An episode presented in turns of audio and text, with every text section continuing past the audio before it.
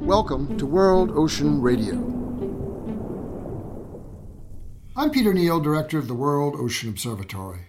Since the launch of the World Ocean Observatory in 2004, I've advocated for the ocean and the freshwater continuum as a means to build awareness, engagement, and support for ocean study, sustainability, and political will.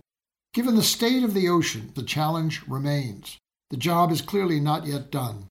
I ask this question every day What will it take to transform our understanding of the ocean's myriad contributions and its complex relationship to human health and survival? We will never apply one strategy to successfully meet the strategic demands of so many challenges at so many levels of our ocean world. The problem remains that the ocean continues to decline and adequate political will for solutions continues to be neutral at best. There is no time to be lost, even as we research and investigate more. What is missing? Education. Ocean literacy is a wide ranging, collaborative, and decentralized effort by scientists and educators to create a more ocean literate society. Launched in 2009 by the Lawrence Hall of Science at the University of California, Berkeley, and NOAA Office of Education, it's a remarkable initiative which represents the necessary educational foundation for integrated ocean learning at all levels K through 12 to feed the universities and graduate programs, but also to create a global community of informed citizens of the ocean. Those who are inventing and applying marine education curricula in their schools and mission areas are the solution. But consider the barriers to their success national centralized educational programs that ignore ocean science, administrators frustrated by lack of financial resources, conventional resistance to new ideas, and silo separation of scientific disciplines.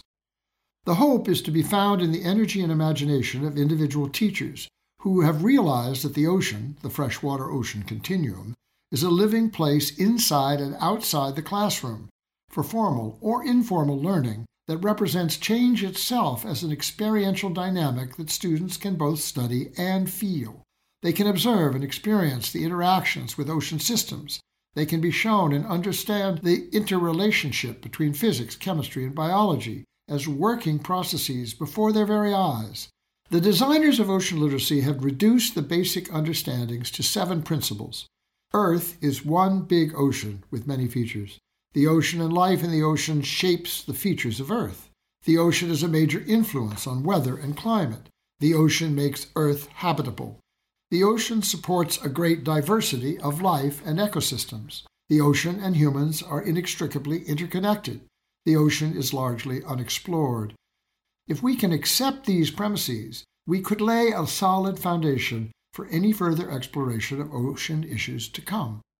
I have reduced these to a set of four perspectives by which to apply and expand the principles of ocean literacy into a set of curricular approaches that pertain to science, climate impact solutions, and a new paradigm for a future built on this knowledge.